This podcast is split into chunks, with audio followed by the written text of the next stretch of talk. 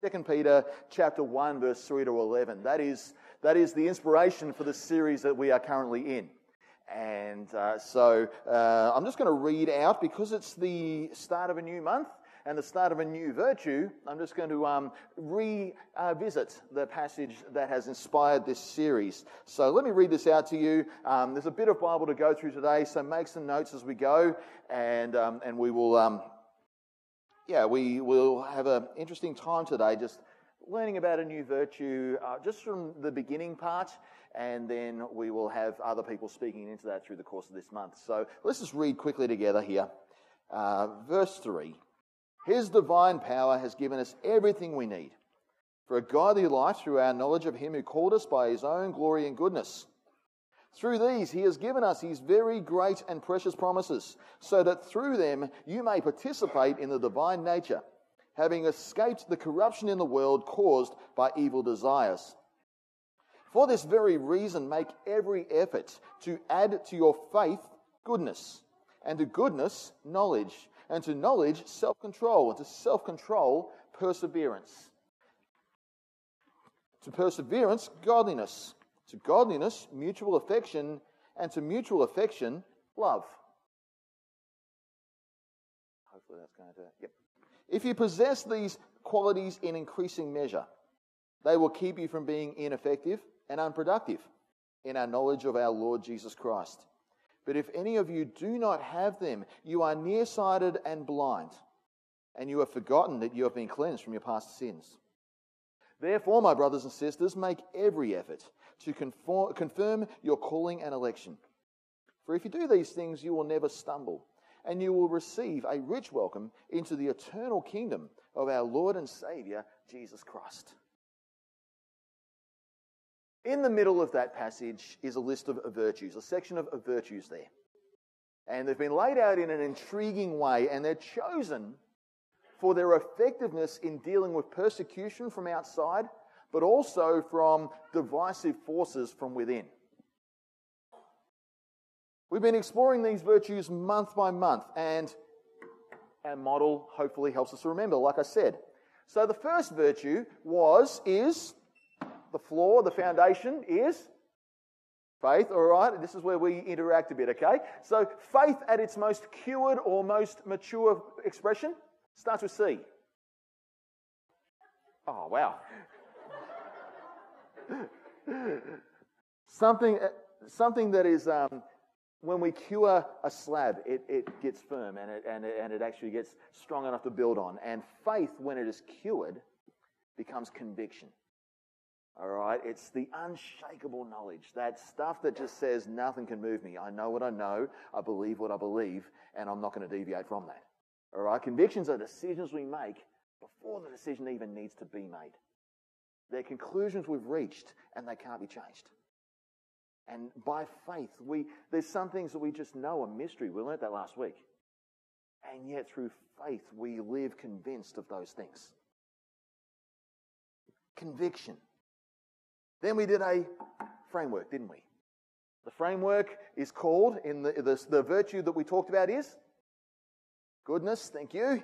And goodness, um, you know, when it's really well developed, when you've got excellent conduct, when you've got excellent character, what is the outcome? Structural integrity. Thank you very much. Awesome. And then most recently, we completed last week this wall behind me here.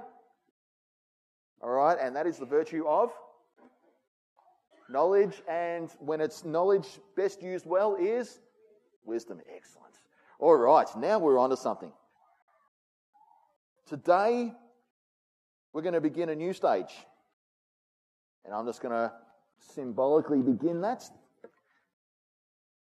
The next virtue on Peter's list, after faith, after goodness, after knowledge, is what was it on your list?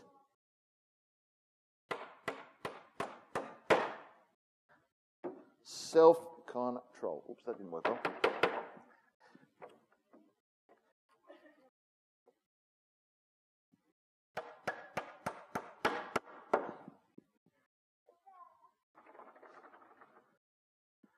Self control. Today, I'm just going to start in a relatively simple way. And then we have Chris next week, and we have Marguerite the week after, helping build on that.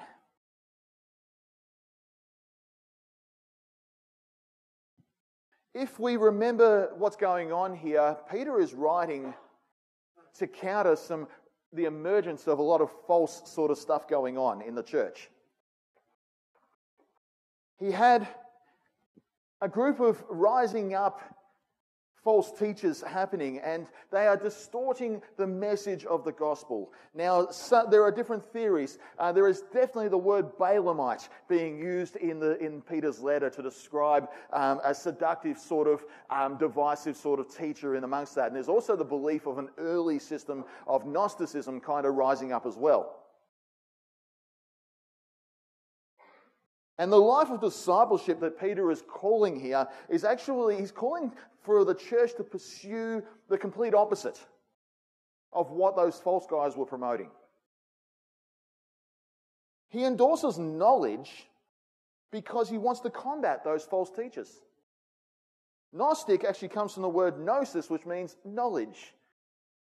Gnostics were people that claimed a certain degree of knowledge. They would claim that they had knowledge that others don't have. They would claim that they had revelation that others don't get. They would argue that they are the right ones. And they would argue that they are right despite apostolic, scriptural, proper, orthodox doctrine.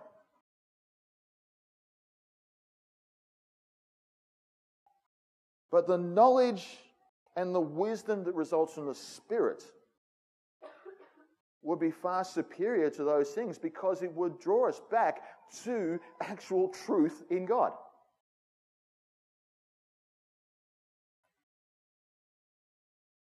These guys were present when the scriptures were being penned. And I do believe that that sort of spirit and that sort of falsehood still has an expression today.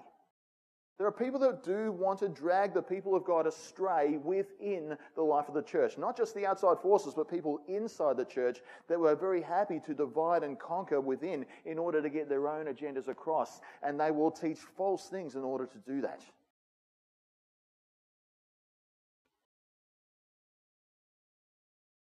We also know that these teachers had thrown all restraint out the window, too.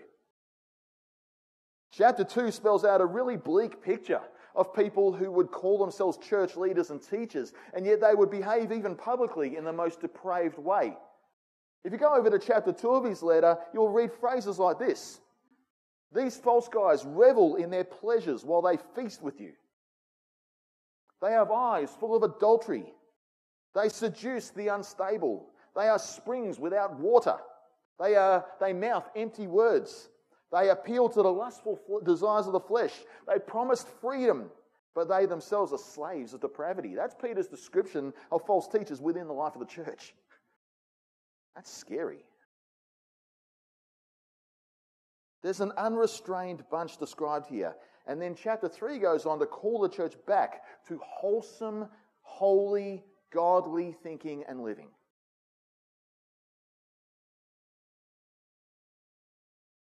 And in amongst all that, for disciples to stand firm and be a cut above these teachers, self control was a must. The Gnostics claimed knowledge but showed no restraint. But disciples with conviction, with integrity, with wisdom, well, they're only well succeeded. They, they're ready to succeed when it comes to the area of self control. Get those three virtues right, self control is a natural progression from that.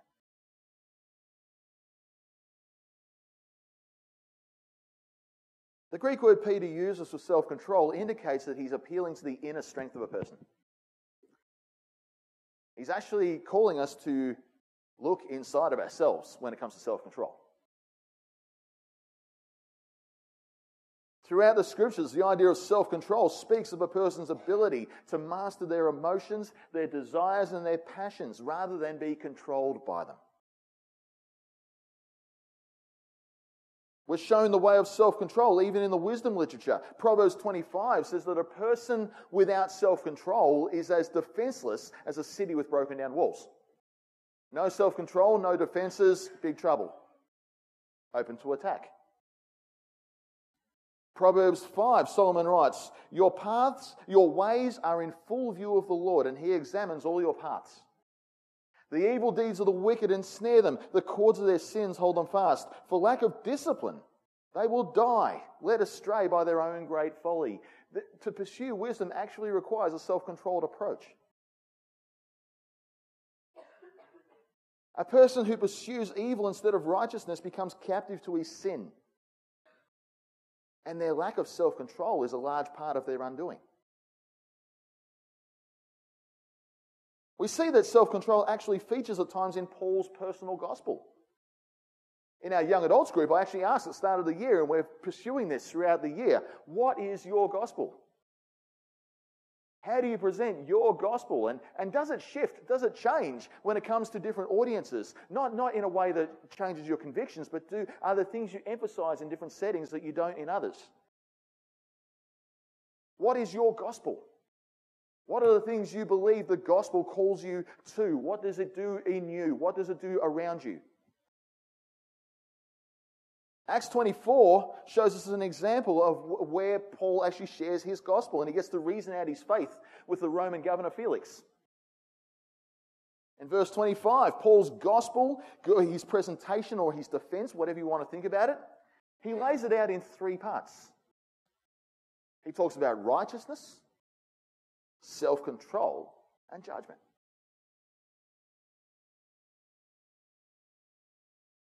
Paul importantly shows us in Galatians 5 that self control is a fruit of the Spirit. And it's important to know that. To Paul, this is a trait within us that proved the Holy Spirit had a seed of influence in our life. The fruit of the Spirit actually means more than the gift. Doesn't matter that we speak in tongues if we don't have self control. It doesn't matter that we do all this prophecy and all this other stuff if we don't have the fruits like love and patience and perseverance and all those things.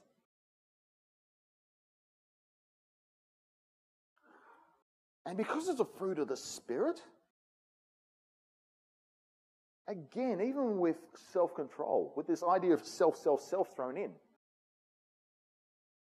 it's actually still not a call for Christians just to try harder. You know, we talk about faith a lot in, as in just try harder, just try harder, just try harder, just try harder. No, no, no. Even in self control, it is more of a case of cling to the Spirit, cling to Jesus, cling to His power, cling to what He does in us. It's a fruit of the Spirit. Self control is the ability to operate from the grace that has been provided for us. Through the power of the Spirit, we actually have an opportunity for self control that the world does not have. Paul would later assure a young pastor, Timothy, that God's provision is not fear, but power, love, and self discipline. So, when it comes to self control through the Holy Spirit, we're actually given what we need to succeed. Now, when I say all that, my mind has all sorts of questions.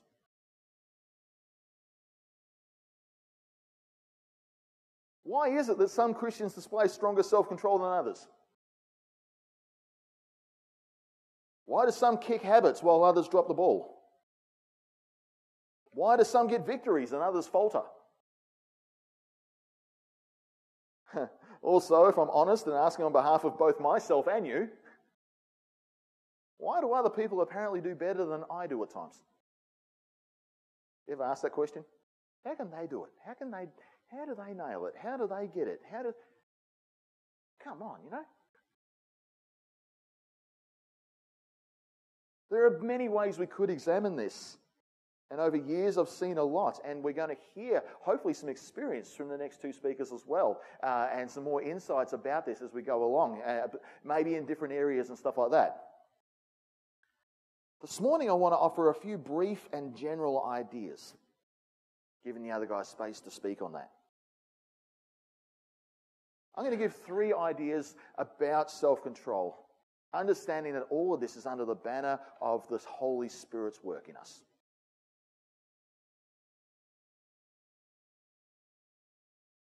First thing I want to throw out is that after the day of our salvation, our life becomes a battle of selves. We inherit something. Colossians 3 shows us an indication of this. Do not lie to each other, since you have taken off your old self with its practices and have put on the new self, which is being renewed in knowledge in the image of its creator. Seeing the underlines there? Old self, new self. At salvation, through the work of the Spirit, we put off our old self and we have a new self given to us. It's not in our own image, but this is the part of us that is reflecting the glory of Jesus more and more. Spiritually speaking, this is a new identity. The grace and the infrastructure of our construction is working. Jesus is operating in our life. Our knowledge of Him is growing. And we enter by faith a state of renewal, not decay when we receive this new self. Paul tells us in Galatians 2 that as believers, we no longer live. Instead, the life of Christ flows through us instead. So, self control is actually a matter of deciding which self we want to be identified with. And much of our Christian living revolves around which self we choose to feed, which one we indulge, which one we, we, we want to give attention to. The scriptures tell us that our old self only has one agenda, and that's to be our master. And when we identify with our old self, we don't have freedom. Instead, we remain captive to the sinful nature and the practices of our old self. But if we reject the old and identify with the new, we then become empowered by the Spirit to hold the old at bay. When we embrace the new self through Christ, the Holy Spirit has right of way and our lives glorify God instead of being enslaved by ourselves. Galatians 5, and we've got a lot of airplay in Galatians 5 today. Paul writes this The old sinful nature loves to do evil which is just opposite from what the Holy Spirit wants. Well, that's pretty clear. And the Spirit gives us desires that are opposite from what the sinful nature desires. Wow, do we ever tap into. Sometimes we think about self control like this drudge of, oh, I've just got to try harder and, and not do this, not do that, not do this. What about self control that actually pursues what the Spirit wants? What the new self wants? The Spirit does something in us, and it should create a desire for something good. And, and if there's, a, there's actually a desire in our new self that we can pursue, we can give energy to that.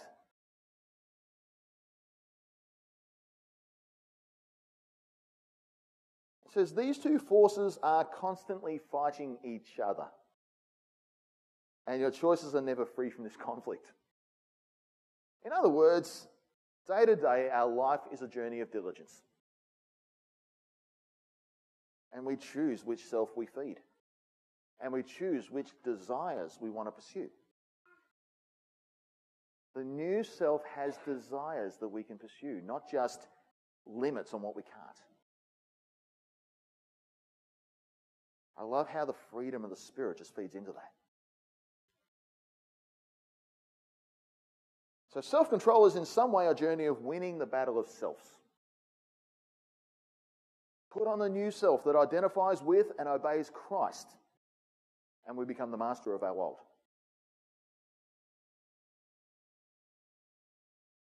And when we're, the new self is in control, we're not held captive by the old one. I said earlier that, that self control is named as a fruit of the Spirit. The fruit of a plant is arguably the most surefire way to determine what you have planted in your garden, right?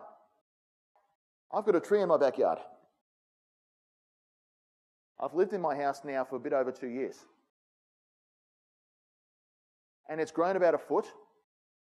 I discovered it amongst a weed garden, cleared everything away. I think it's a fruit tree. I want to say citrus, I want to say lemon. But that thing hasn't produced anything that gives me an indication of that yet. And I've had visitors come through and go, Oh, yeah, you got some fruit trees. What is that? Don't know. What's it put out? Don't know. Nothing yet. Until that thing bears fruit, I can't tell you what that tree is. We can surmise, we can guess. It looks like some things the foliage, the, the trunk, the growth of it, anything. There's lots of indicators, but until it bears fruit, I can't tell you what sort of tree that is.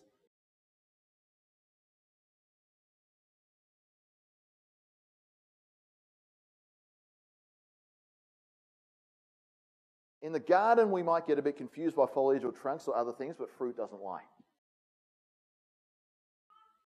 And it's the same in faith. We're able to measure what we have within us because things born of the Spirit bear fruit.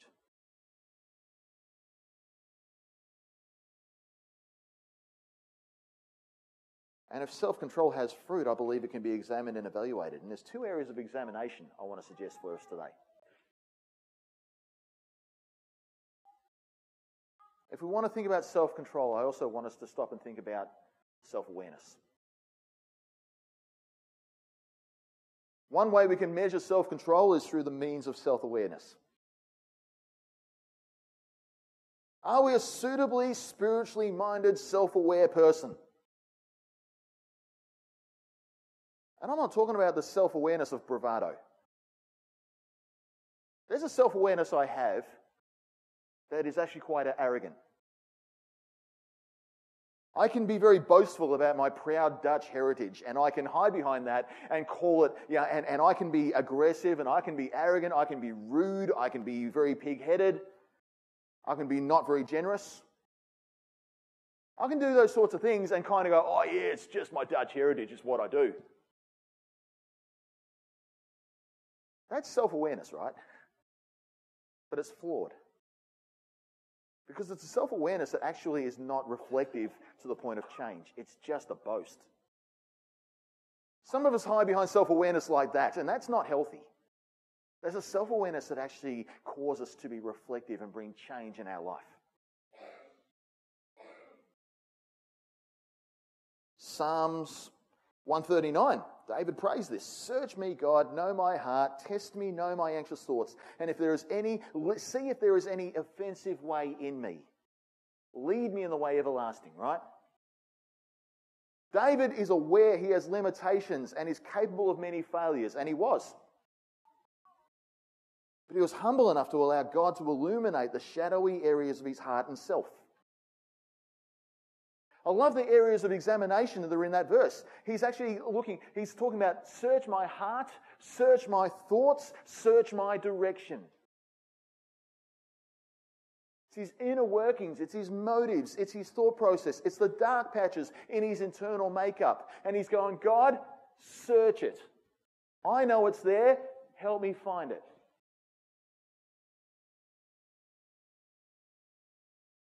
If we allow ourselves to be examined like that, not just boast in our stuff, but actually go, how aware of, uh, am I of myself and, and the things that are in me? Self awareness makes a massive difference in us if we can get a ha- handle on it. I've got a bit more Galatians 5 here. When you follow the desires of your sinful nature, your lives will produce evil thoughts sexual immorality, impure thoughts, eagerness for lust, lustful pleasure, idolatry, participation in demonic activities, hostility, quarreling, jealousy, outbursts of anger, selfish ambition, divisions, feeling that everyone is wrong except those in your little group, envy, drunkenness, wild parties, and other kinds of sin. I think this is from the message. Let me tell you again, as I have before, that anyone living that sort of life will not inherit the kingdom of God. But when the Holy Spirit controls our lives, He will produce this kind of fruit in us love, joy, peace, patience, kindness, goodness, faithfulness, gentleness, and self control. And there is no con- conflict with the law. That's actually NLT. Self awareness grows.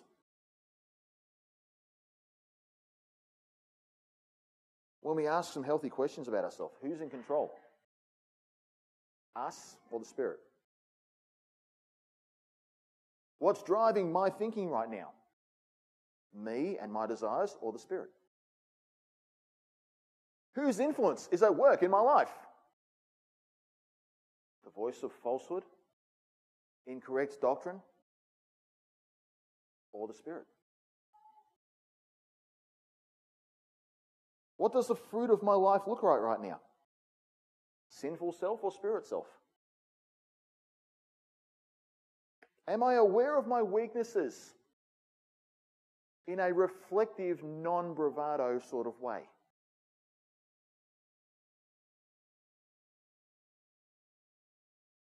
Are the defenses up?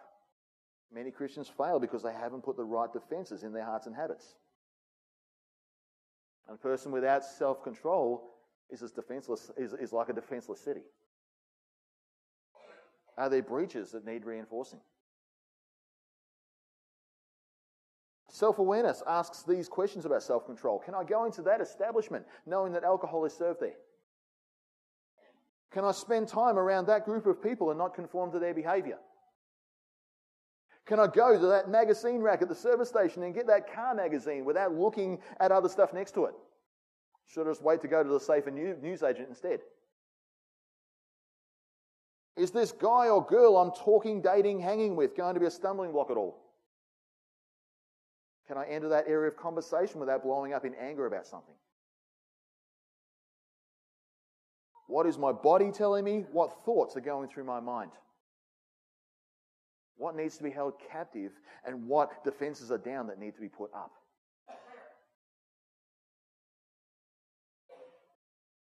When we grow in the area of spiritual self awareness, we can then set up spirit led defenses against the workings of our old self. So self control works hand in hand with self awareness. And self control also works in the area of self discipline as well. 2 Corinthians chapter 9 Remember that in a race, everyone runs, but only one person gets the prize. You also must run in such a way that you will win. All athletes practice strict self control. They do it to win a prize that will fade away, but we do it for an eternal prize. So I run straight to the goal with purpose in every step. I am not like a boxer who misses his punches. I discipline my body like an athlete, training it to do what it should. Otherwise, I fear that after preaching to others, I myself might be disqualified.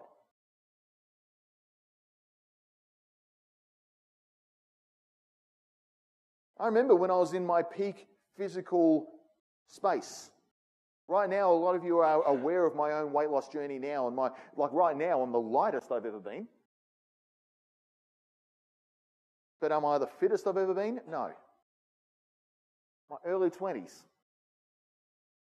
128 kilos but really, really low skin folds and very, very fit. I could run hard. I could hit the gym hard. I could do all these great things. I was pretty massively built. Couldn't ride a bike. I took one home in two pieces. I was too heavy for it. Snap the frame. From the neck down, I was in incredibly good looking shape.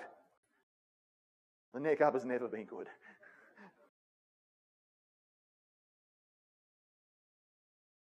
But there was a point where everything just went ballooned out because the self discipline to maintain that was ridiculous. Keeping ourselves in bodily shape is actually a really hard job, isn't it? All these professional athletes and the training they do is just absolutely over the top sort of stuff to stay in the shape that they're in. Tiger Woods used to say that he always expected to win tournaments. Otherwise, why play? At least in his golf swing, he was an incredibly disciplined guy who trained and played with a full intention of winning. Paul likens our Christian walk to a race, one that must be competed in and one that must be completed, and one that must be won. Bear in mind that we're the only person in it. For him, this came by the day to day discipline of Christian living.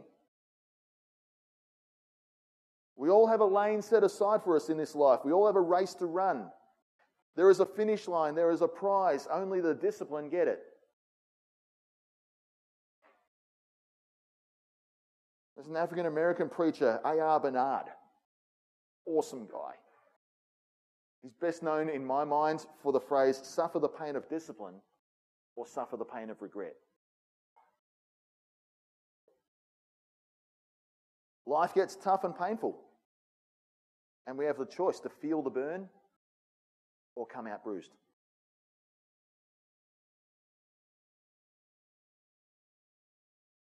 I love stories like the 1800s. John Audubon. He's a naturalist in the early 1800s. And he produced a collection of more than 400 life size paintings of American birds. And that's one of the paintings there. This is the early 1800s. No photography, but incredible, exquisite detail in that image. Here's another one. That's a spoonbill. This is an eagle. Just taken off in flight with their wings just in that motion. The detail is unbelievable in these photos, in these pictures. Uh, you want to call them photos. They're paintings in the early 1800s. He's a naturalist. These were designed to capture detail in keeping with his vocation rather than doing stuff like Impressionism or abstract or any of that sort of stuff. Think of him as like an 1800s version of Harry Butler or one of those naturalist sort of guys today, except with canvas instead of a camera. To produce that sort of work, he was known to sit in some of the most extreme conditions in order to sit in a natural habitat and capture the details. It said he would crouch motionless for hours in the dark and the fog. And he considered himself well rewarded if even after a few, even after weeks of waiting, he could learn just one additional fact about a single bird. That is diligence right there. We're told there were times he would stand almost to his neck in stagnant water and watch carefully birds on the shore like that spoonbill. And he'd do so while snakes swam past his face and alligators made multiple passes to check him out. That's commitment. One time he was interviewed about his work. You go to such extremes, sir. And he goes, Yeah, it wasn't pleasant. Understatement. But then his face glows with enthusiasm. And his response is this But what of that? I got the picture of the bird. That was his attitude. I just, I got the picture.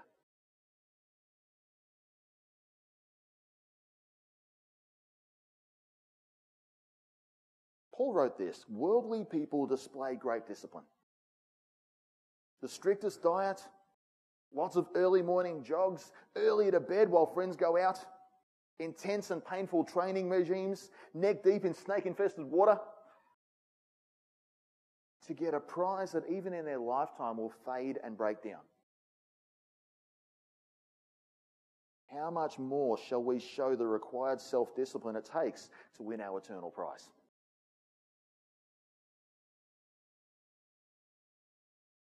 When Paul talks about running with purpose in each step and not missing punches, he's talking about being fair dinkum with his Christian walk. It's not pretend our steps are to have purpose and direction. It's not a stroll to see how things going. It's a race we sign up for and train to win. We don't dip our toe in faith, we jump in. And we paddle and we swim. It's not shadow boxing, it's about getting in the ring and giving our old selves a decent fight. There's a saying in boxing and more prominently in wrestling, which is a passion of mine, that after a hard fought fight or demonstration, the commentary will be they left it all in the ring. When it comes to this area of discipline in my life, I actually want that to be said. I want to, I want to know this to be true about me by the end of my time.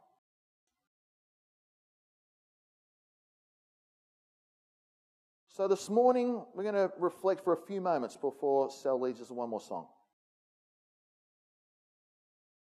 And as we begin to explore this virtue called self control, I've only just scratching the surface at this point. I just want to ask a few simple questions and give Jesus permission to search us a bit just for these next few moments. Three questions for us. Which self is winning at the moment? There's an old and a new. Which one's winning out right now? Which one are we feeding? Which one are we, which set of desires are we pursuing? Both have desires. Pursue one. Pursue the ones of the Spirit. How are we going with our self discipline? How self aware are we? Is it the brash sort of stuff that kind of goes, yeah, I've got some shortcomings. What are you going to do about it? Or is it the stuff of reflection and transparency before the Lord that calls us to change and transformation? What self is winning? How self aware are we? And how are we going with self discipline? Let's reflect on those three questions today. Let's pray.